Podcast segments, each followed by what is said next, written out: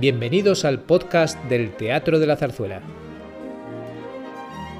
Hoy, dentro del ciclo de conferencias que el Teatro de la Zarzuela programa en colaboración con la Asociación Amigos de la Ópera de Madrid, Francisco Parralejo Masa nos ofrece Las Calatravas, un hermoso y conmovedor testamento sonoro. La conferencia fue grabada en el Teatro de la Zarzuela en marzo de 2021.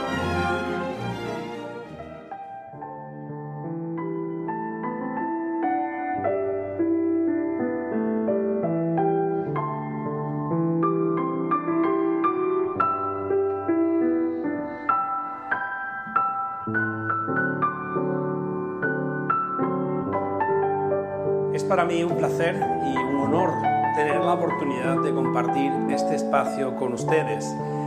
Como es de rigor, también me gustaría, antes de comenzar, agradecer al Teatro de la Zarzuela y a la Asociación de Amigos de la Ópera de Madrid que me hayan dado la oportunidad de estar hoy aquí con todos ustedes y muy especialmente a Víctor Pagán y a Juan Marchán por su atención a lo largo de todos estos meses.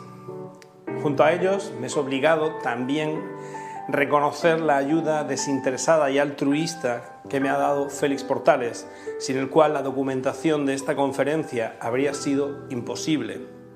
Y también a mis compañeros Musquilda Sadar y José Zarzana por la ayuda que me han dado en los temas musicales de la conferencia.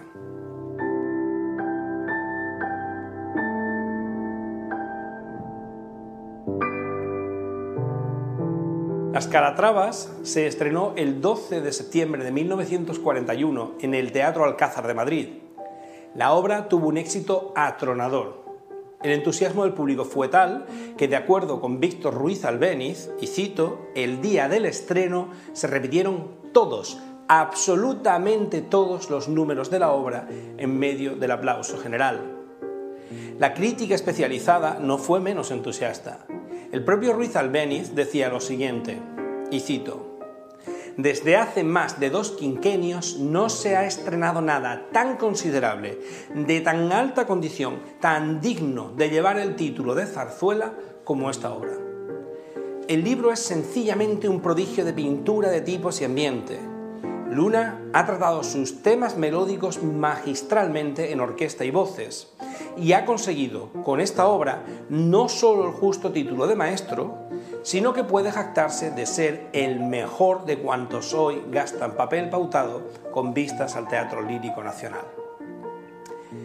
El entusiasmo desbordante de Ruiz Albéniz no fue en absoluto una excepción en el campo de la teatral madrileña.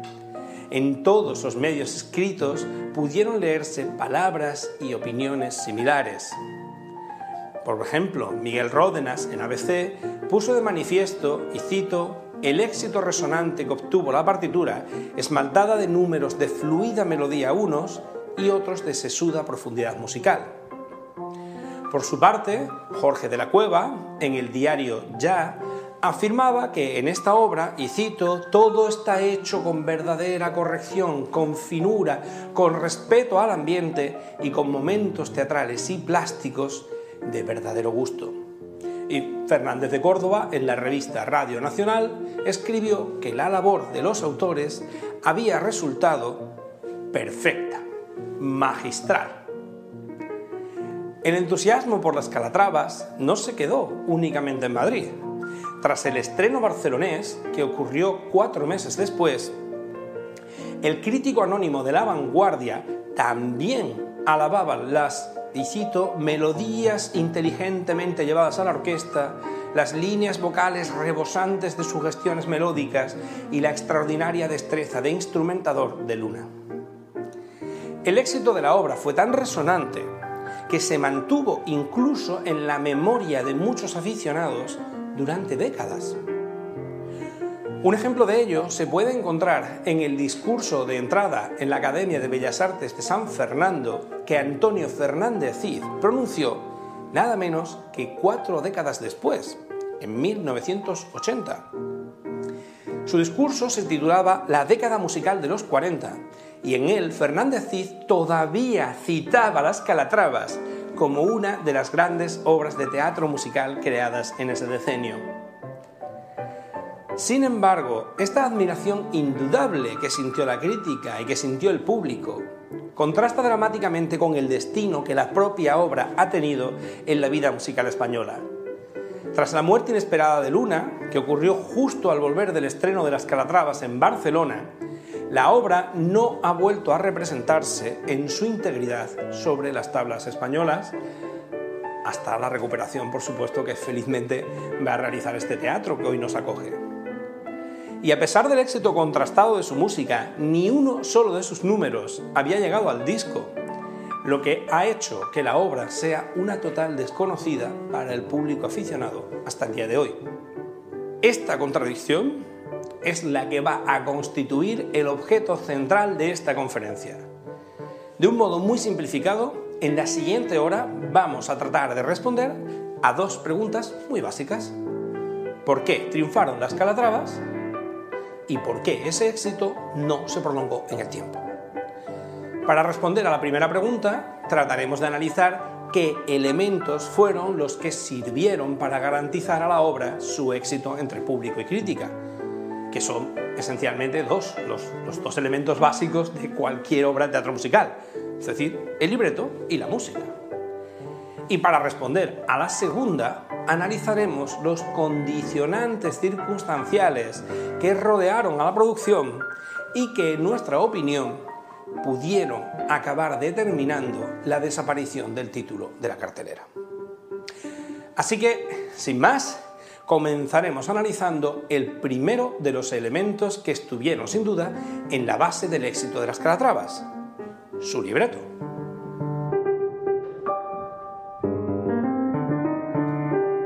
libreto de las Calatravas corrió a cargo de dos figuras que podemos llamar, sin exageración, esenciales en la historia de la zarzuela, Federico Romero y José Tellaeche. Federico Romero era un libretista que desde luego no necesita presentación para los aficionados del género. En su haber contaba con un larguísimo número de éxitos y se podía vanagloriar de haber trabajado con prácticamente todos los grandes compositores de su tiempo. En colaboración con su habitual compañero, Guillermo Fernández Shaw, había sido el responsable de los libretos de, entre otras muchas, La canción del olvido, con música de José Serrano, Doña Francisquita, con música de Amadeo Vives, el Caserío, con música de Guridi, La Rosa del Azafrán, con música de Jacinto Guerrero, Luisa Fernanda, con música de Federico Moreno Torroba, o La Tabernera del Puerto, con música de Pablo Sorozábal. Es decir, estamos ante uno de los libretistas más importantes de toda la historia de la zarzuela. Por su parte, José Tellaeche no contaba con una trayectoria comparable a la de Federico Romero pero sí que tenía una larga trayectoria como dramaturgo de éxito. Y además había realizado algunas incursiones exitosas en el mundo de la zarzuela, con títulos como La linda tapada o Curro el de Lora, ambas con música del maestro Francisco Alonso, o El último romántico, con música de Soutuyo y Bert. ¿Y de qué trata Las Calatravas? Bien, la trama comienza presentándonos a las figuras protagonistas de la función, la marquesa del campo de Calatrava, Laura, y sus dos hijas, Isabel y Cristina. Las hermanas muestran personalidades antitéticas y afrontan sus matrimonios de formas muy distintas. Isabel, pícara y frívola, acumula maridos y acaba de casarse nuevamente con un aristócrata anciano al que espera dar pronto pasaporte. Cristina, comedida y honesta, sufre por la ausencia del suyo, que le abandonó para vivir en París, dado al lujo y al exceso. Para la nueva boda de Isabel hace su presencia en escena Mariani, un banquero afincado en la capital gala que debe cobrar unas deudas a la marquesa. Sin embargo, en última instancia, este perdona las deudas de la familia en compensación por el buen trato que Laura le había dispensado siempre en el pasado. El segundo acto transcurre en un baile de gala en la embajada francesa, donde Mariani maniobra para acercarse a Laura. El marido de Cristina, que ya ha vuelto de París, trata infructuosamente de recuperar su confianza e Isabel se lamenta por la repentina y abrumadora buena salud que muestra su nuevo esposo. El acto termina con un malentendido que acaba llevando al marido de Cristina a desafiar a un duelo de honor a un actor del Teatro del Príncipe. El tercer acto nos lleva desde este mismo Teatro del Príncipe al Lardi y finalmente a un estudio de pintura donde se dibuja un cuadro flamenco. Tras evitar que se produzca el duelo, el amor acaba triunfando en un final tan feliz como moralizante. El amor leal de Cristina es recompensado con la vuelta de su esposo y la reconciliación de la pareja. Los personajes de Laura y Mariani son premiados con un hermoso amor de madurez e Isabel es castigada irónicamente con la buena salud y ansias renovadas de juerga de su nuevo marido. Como se puede apreciar, la historia narrada nos remite a un Madrid decimonónico muy idealizado, plagado de estereotipos románticos y de convenciones narrativas que eran muy, muy del gusto del público burgués del momento. El público valoraba especialmente los llamativos vestuarios y las costosas puestas en escena que les ofrecían estas tramas históricas, así como la recreación de una serie de espacios urbanos que les resultaban familiares y queridos. En este sentido, el libreto lanzaba un guiño inequívoco hacia el público madrileño, incluyendo numerosas referencias a los principales espacios de la ciudad y poniendo en primer plano lugares de larga tradición en el imaginario capitalino, como eran el Teatro del Príncipe o el, como se dice en el libreto, recientemente inaugurado Lardi. Los propios críticos que reseñaron la obra incidieron también en la inteligencia de los autores a la hora de reconstruir este espacio histórico. Miguel Ródenas valoró especialmente la, y cito, certera visión de la época y del ambiente isabelinos en el ABC. Y en la vanguardia se destacó la fidelidad con que los libretistas pintan el ambiente de la época a la vez que desarrollan una intriga sabiamente ideada. Por supuesto, Víctor Ruiz Albéniz, el más entusiasta en la hoja del lunes, consideró que, y cito, el libro es sencillamente un prodigio de pintura de tipos y ambiente, el simpático, atrayente, cautivador y casi desconocido ambiente de los mediados del siglo pasado. La fábula es donosa y original, sin anacronismos ni atentados a la historia. Es un libro modelo. Bien, ante esta avalancha de alabanzas cabe preguntarse cómo estaba construido este libro modelo. Desde el punto de vista de la estructura, los autores siguieron la tendencia más habitual del momento y combinaron varias tradiciones teatrales, por lo que resulta bastante difícil definir esta obra desde el punto de vista estrictamente genérico. No obstante, resulta bastante evidente la ascendencia de la opereta como modelo formal, tanto en la construcción de los números como en la caracterización de personajes y situaciones. En el primer caso, el de la construcción de los números, resulta especialmente reseñable cómo está diseñado el segundo acto. A diferencia de lo ocurrido en el primero, la trama avanza aquí con bastante lentitud y con cierto desilvanamiento. ¿Y por qué? Pues para poder introducir números de baile de diverso calado y muy especialmente para dotar de mayor importancia al vals, que era precisamente el género central de la opereta vienesa.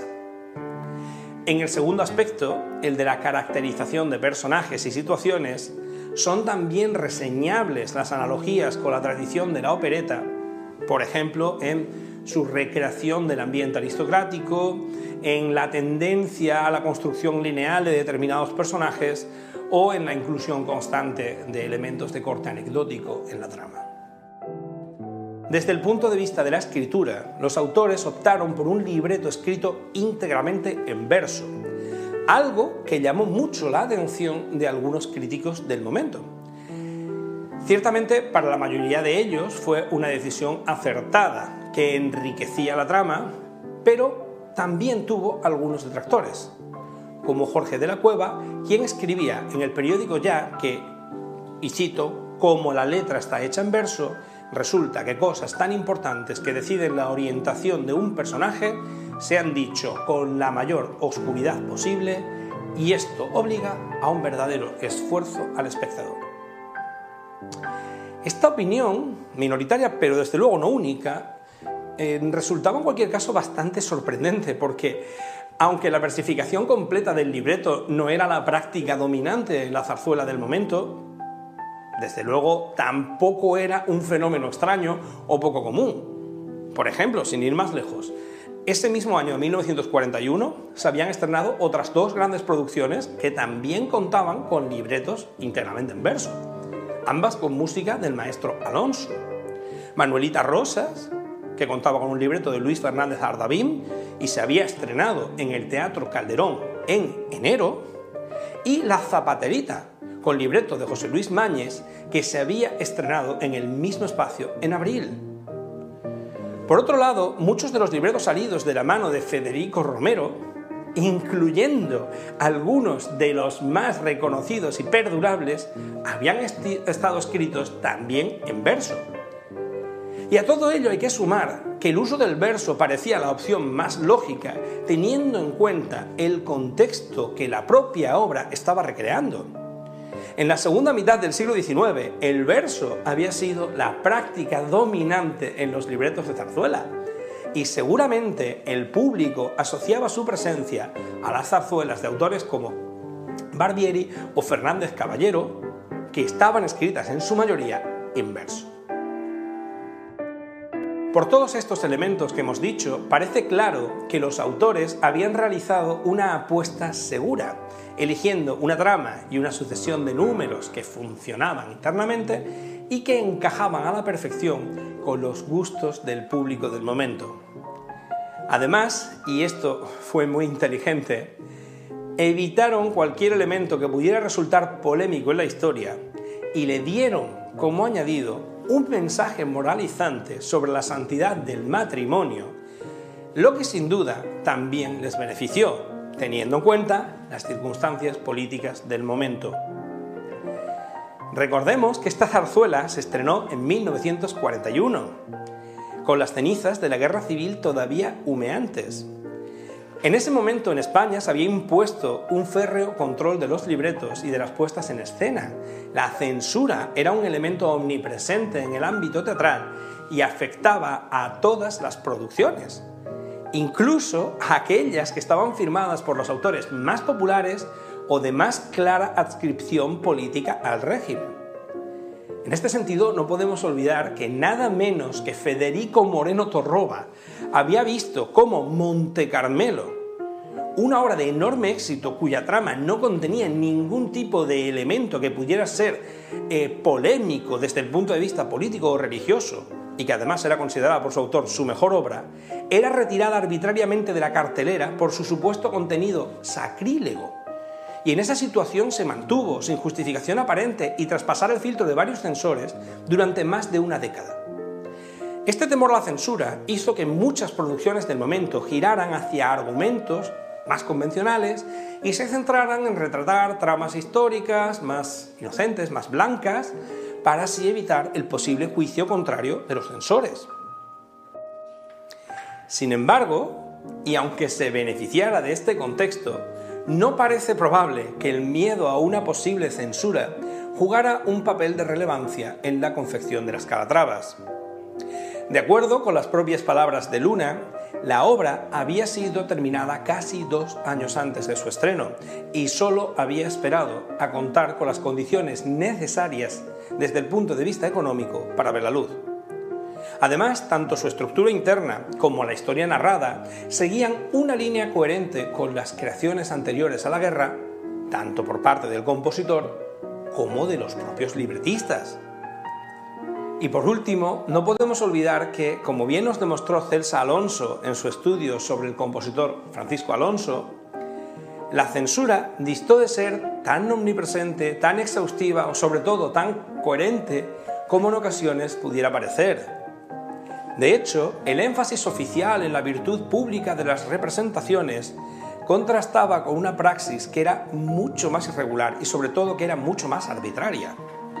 De este modo podemos ver que los géneros populares del baile, por ejemplo, que supuestamente estaban prohibidos, aparecían constantemente sobre los escenarios y los locales de encuentro.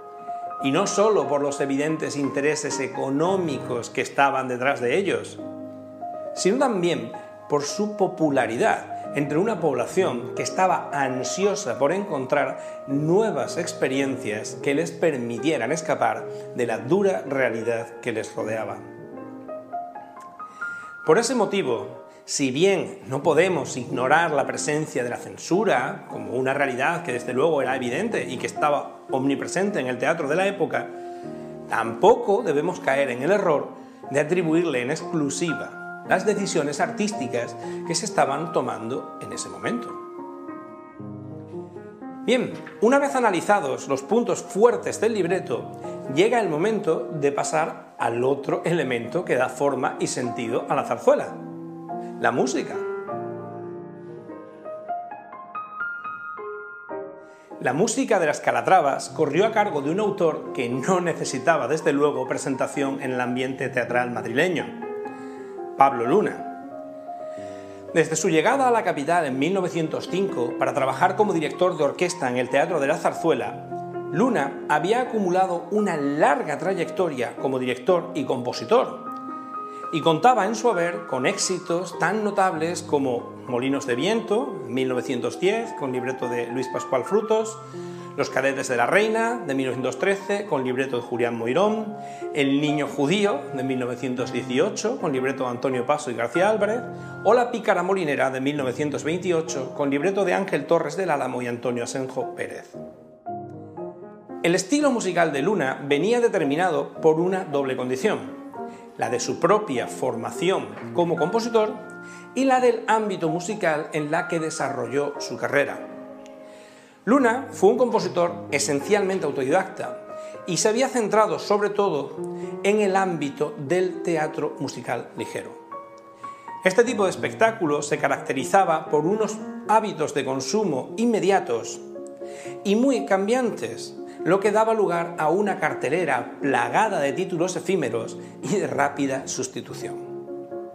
Luna se había integrado con total naturalidad en este sistema de trabajo, ofreciendo al público de manera habitual cuatro o cinco obras escénicas completas por año en algunos periodos, como 1916, 1919 o 1921, llegó a estrenar seis producciones completas, y tanto en 1909 como en 1925 ese número ascendió a nada menos que ocho.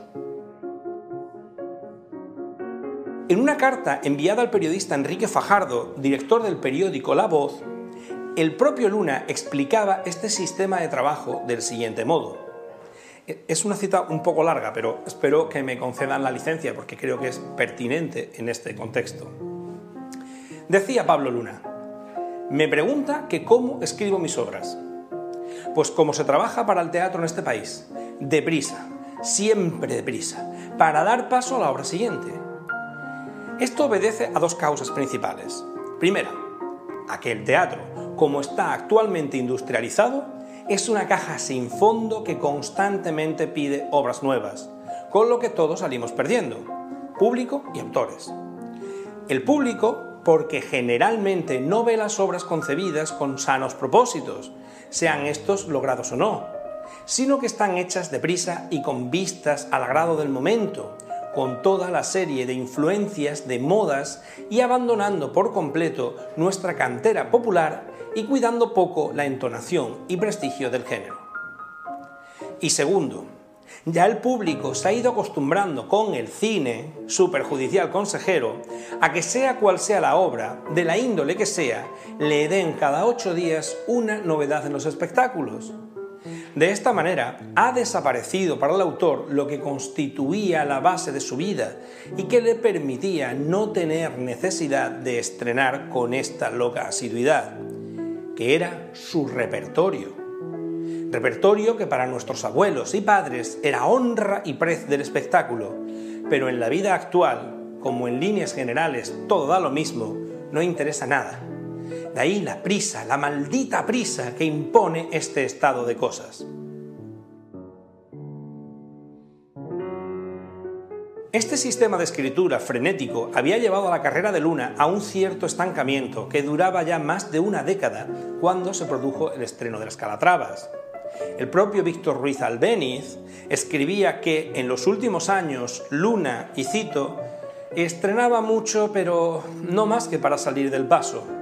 No era ya aquel músico inspirado de lograda sabiduría y con giros peculiares, elegantes y enraizados en la más españolísima inspiración melódica, o con aprestos y aciertos de verdadero músico de medios sinfonistas. Era el maestro que en una temporada escribía cinco revistas, dos canciones, tres sainetes y alguna comedia lírica, sin más entusiasmos ni mayores propósitos que los de ir tirando y cubriendo el trimestre y entreteniendo melódicamente a los públicos. Esta combinación de su propio historial formativo con el sistema de escritura propio del teatro de consumo acabó determinando tanto las virtudes cardinales como los defectos más evidentes de Luna como compositor. En el primer apartado, Luna siempre destacó por una enorme inmediatez por una desmesurada capacidad de trabajo, por una inequívoca capacidad para crear melodías hermosas y por una intuición empresarial considerable que le permitía adaptarse permanentemente a los gustos del público. Sin embargo, esa inmediatez lo hacía también tender en ocasiones hacia el estereotipo, a una cierta simplicidad armónica y orquestal y lo que es más importante, a una dependencia del momento que hacía que muchas de sus obras no acabaran teniendo proyección más allá de la fecha del estreno. Las Calatravas, en parte, no constituye una excepción a esta norma. Si bien en ella, y gracias al gran acierto de los libretistas, las virtudes del compositor pudieron brillar muy, muy por encima de sus defectos, como ahora trataremos de ver. Bien, ¿y cómo está escrita la música de las Calatravas? Pues desde el punto de vista estructural, y como en muchas producciones anteriores, Luna utiliza en las Calatravas una serie de recursos melódicos que se repiten de manera recurrente a lo largo de toda la función. Con ello consigue dos objetivos. Dar una mayor coherencia a la estructura y dar un cierto arco de desarrollo a los personajes, permitiendo que sigamos su evolución a través de la música que les acompaña.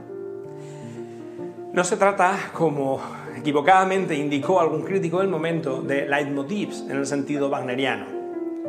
La construcción de estos temas es mucho más modesta y desde luego no llega a tener una identificación unívoca con personajes o situaciones como si ocurre en el caso del drama wagneriano.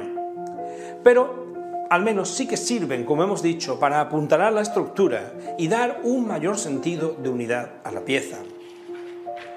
Además de ello, cada acto cuenta con una personalidad musical propia. El primer acto está claramente dominado por los recursos musicales de corte andalucista que se asocian al personaje de Mariani.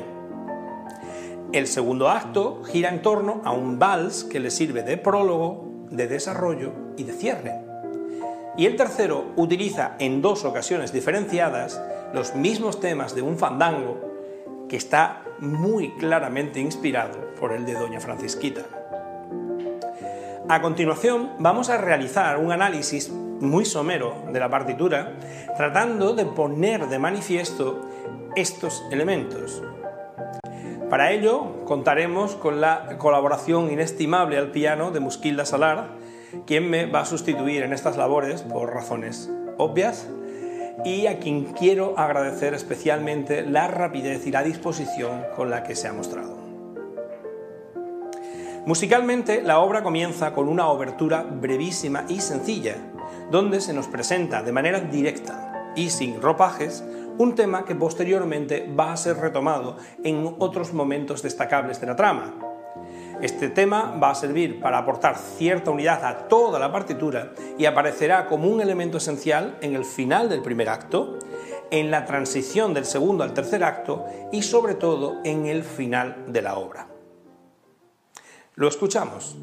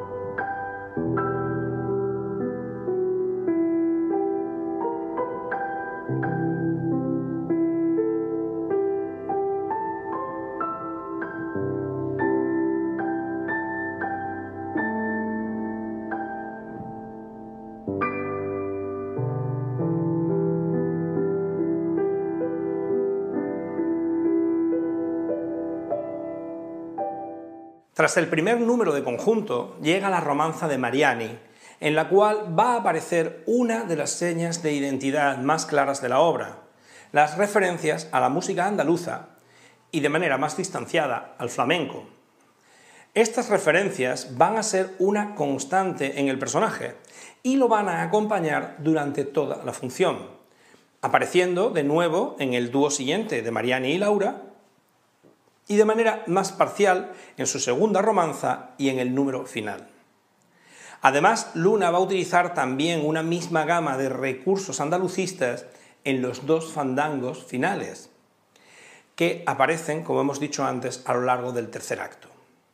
Vamos a escuchar a continuación una pequeña selección de fragmentos para ilustrar esta afirmación.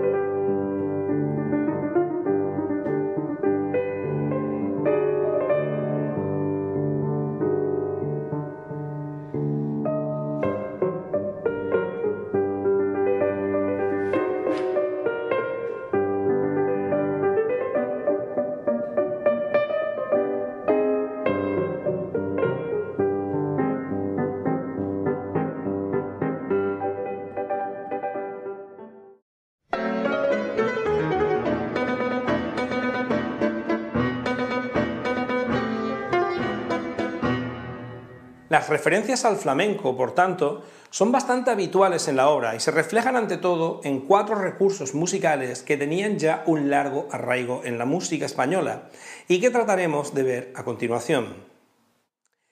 El primero de ellos es el que conocemos como acorde flamenco. Se trata simplemente de un acorde mayor tradicional al que hemos sustituido una nota y hemos agregado otra. Para no perdernos en discusiones técnicas, un acorde mayor tradicional suena así.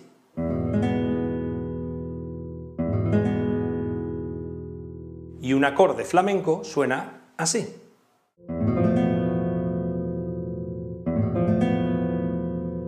Este acorde aparece por doquier y juega un papel importante, como hemos dicho, no solo en los números de Mariani, sino también en los fandangos del tercer acto, donde aparece como también era muy habitual, por ejemplo, en Falla, que le encantaba hacer esto, de una forma muy cerrada, casi percusiva.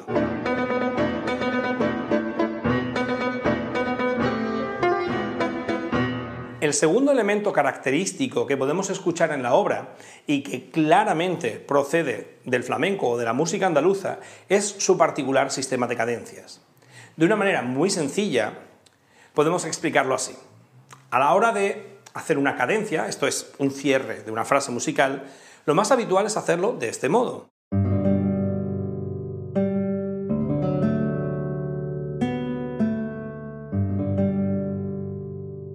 Sin embargo, en la música andaluza esto se suele hacer así.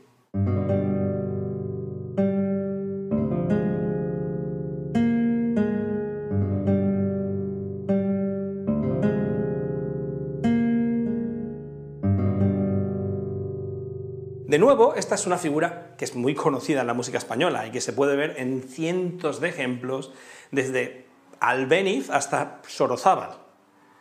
En la obra lo podemos encontrar en bastantes números, aunque donde seguramente se escucha con más claridad es aquí.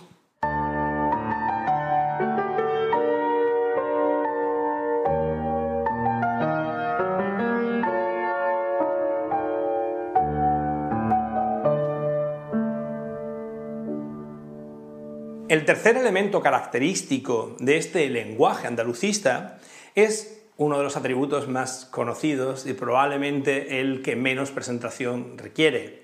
Me refiero a la que es conocida tradicionalmente como cadencia andaluza, que a todo el público le sonará. Escuchamos.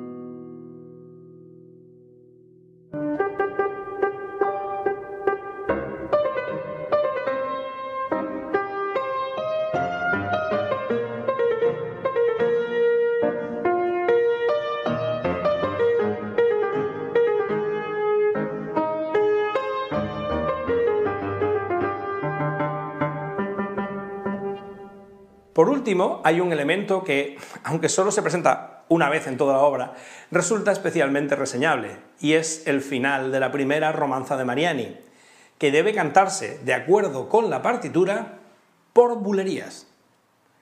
Tal y como está escrito, el final suena así.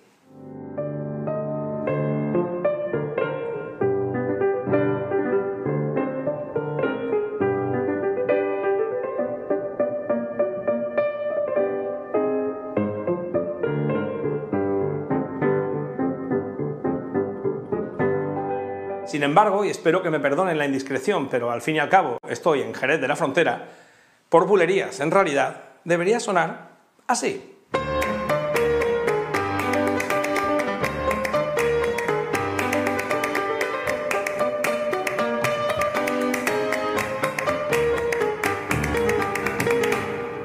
Si el flamenco juega, como hemos dicho, un papel central en el primer acto y tiene cierta relevancia en el tercero, el resto de la obra viene claramente definida por el uso de distintas piezas de salón que sirven para reconstruir el ambiente decimonónico de la obra.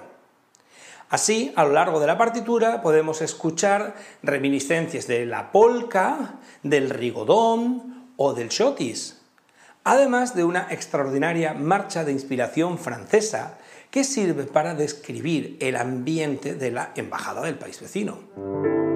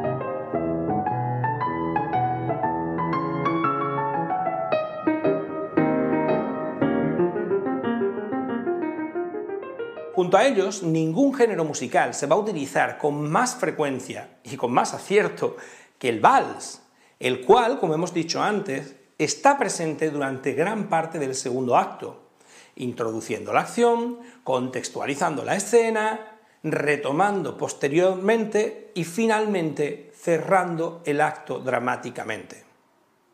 Escuchamos este vals.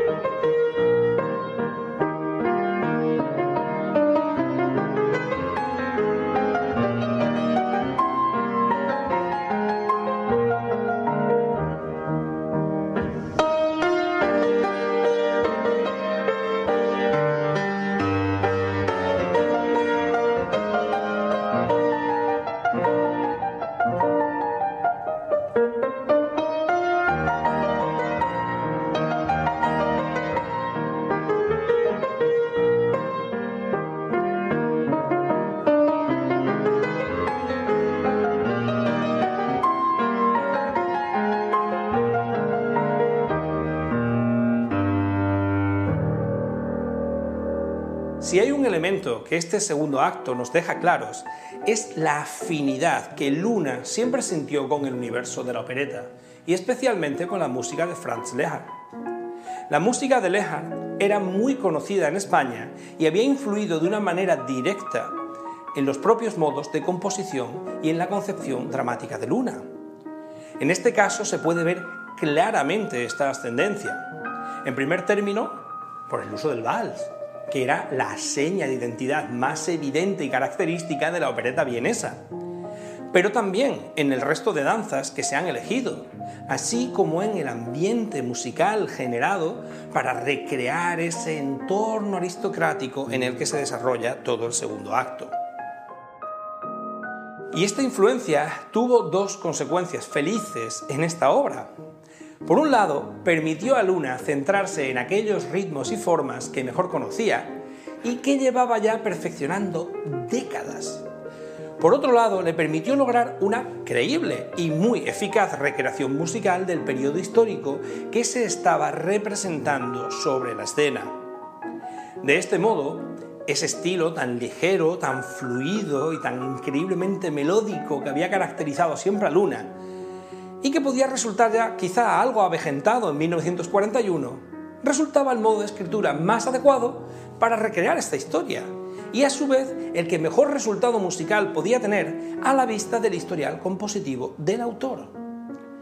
Gracias a ello, Luna pudo crear una partitura redonda donde brillaban todas sus virtudes como compositor, gracias a que podía permanecer con naturalidad en el estilo que le era más familiar y querido. Y todo ello sirviendo además de manera extraordinaria a la trama.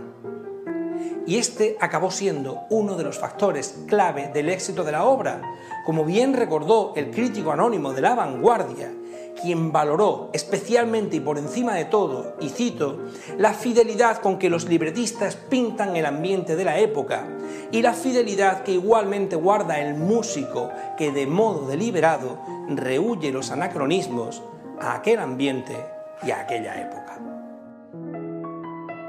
A la vista del éxito obtenido por la obra y de las virtudes inequívocas que acabamos de citar, que contenían sus números musicales, cabe preguntarse por los motivos que pudieron llevar a las Calatravas a desaparecer de la escena con tanta rapidez.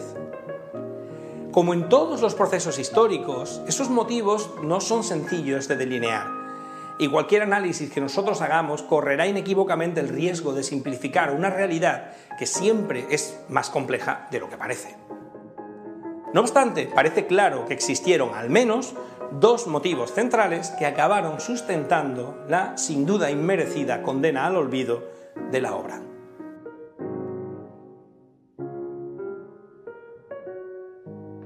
El motivo más evidente fue la muerte del compositor, cuando la obra estaba solo comenzando su ciclo teatral natural. La muerte de Luna resultó una enorme sorpresa en el ámbito teatral que nadie había podido prever. El propio autor había declarado en una entrevista en Barcelona semanas antes de su fallecimiento, que, y cito, soy joven, muy joven, y empiezo ahora mis años de mayor actividad. Fin de la cita.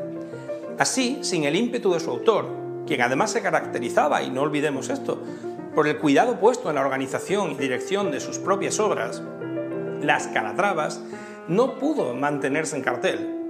Y lo que es más importante, no llegó al disco algo que sin duda habría garantizado supervivencia más allá de su ciclo natural sobre los escenarios. Junto a la muerte del autor, el otro elemento que probablemente incidió de una manera más definitiva en el destino de la obra fue el cambio que se estaba comenzando a producir en la música de consumo en la España de los años 40. La realidad musical que comenzó a gestarse después de la Guerra Civil era muy diferente de aquella en la que Luna había comenzado su carrera y aquella en la que él había obtenido sus mayores éxitos. Aunque, como bien nos recordaba Marcos Redondo en su autobiografía, en los años 40 la zarzuela todavía era un espectáculo muy popular, el declive del género comenzaba ya a ser algo evidente, algo que se vio además agravado por las muertes sucesivas de José Serrano en 1941, Pablo Luna en 1942, Francisco Alonso en 1948 y finalmente Jacinto Guerrero en 1951. Esta decadencia respondía a varios factores interconectados, pero todos ellos estaban ligados al cambio que se estaba produciendo en toda Europa en los hábitos de consumo. La música popular moderna se estaba convirtiendo ya en la principal referencia auditiva para todos los espectadores, gracias sobre todo al masivo crecimiento de la radio. Pensemos que en 1943 en España había ya un millón de receptores y además a las mejoras en la calidad, distribución y rentabilidad de la música grabada. Por otro lado, en los años 40 el cine se había convertido ya de manera indudable en el espectáculo favorito de las masas, desplazando a todas las demás actividades de carácter escénico. Frente a ambos fenómenos, el teatro musical resultaba cada vez más ineficiente desde el punto de vista económico.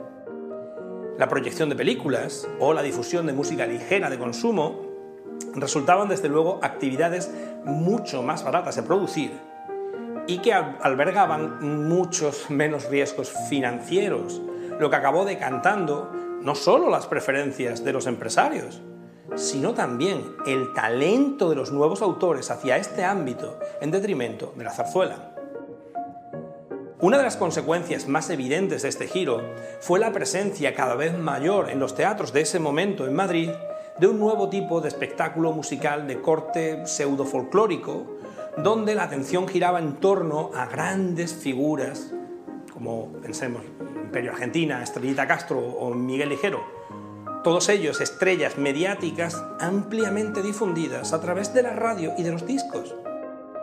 1941, que fue la fecha de estreno de las Calatravas, fue también el año en el que Manuel Quiroga y Rafael de León, contando con la inimitable voz de Concha Piquer, conseguían un éxito sin precedentes, con tatuaje, inaugurando también con ello un periodo de reinado inequívoco e indiscutible de la copla como principal género musical popular en España.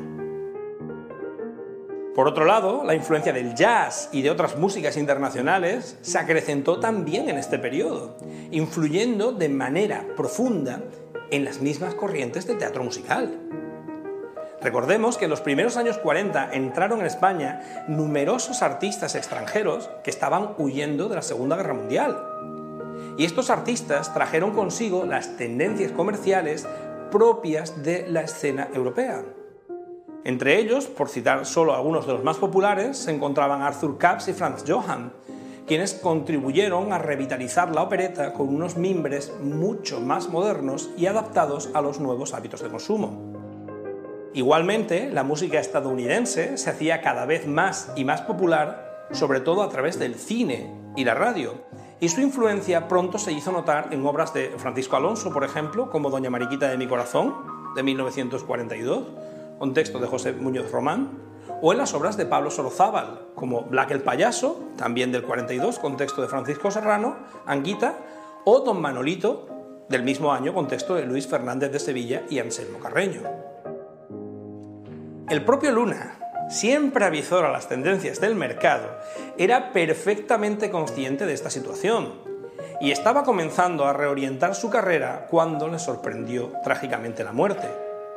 Según cita Ángel Sagardía en su biografía del compositor, en una de sus últimas entrevistas, Luna se mostró muy interesado por profundizar en la composición de música para cine y en explorar otros ámbitos de creación musical más cercanos a los nuevos estilos.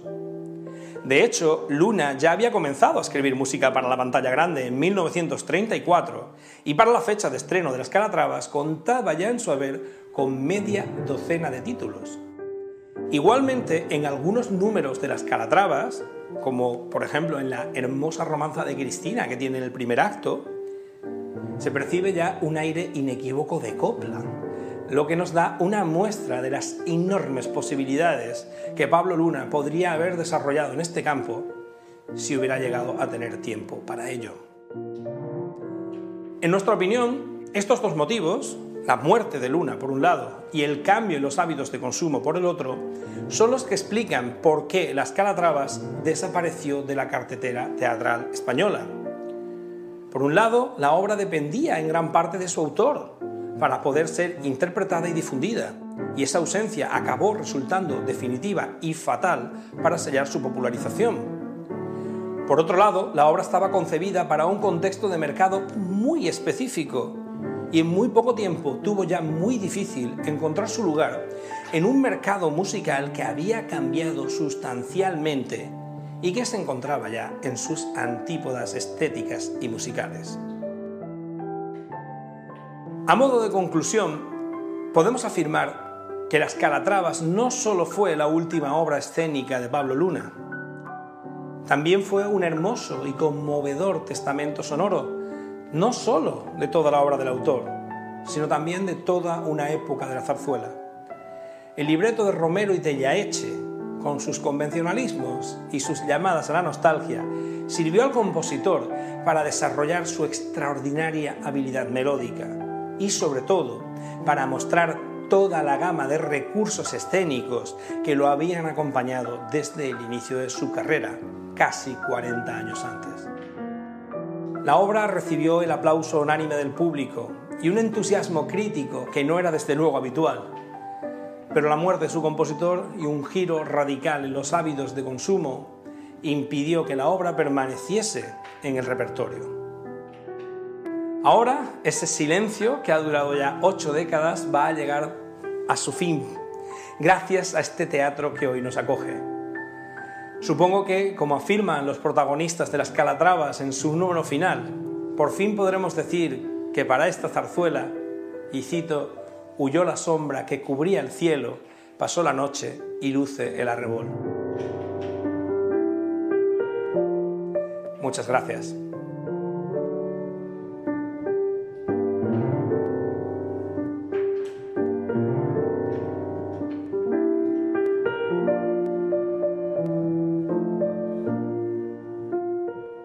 Gracias por escuchar este podcast.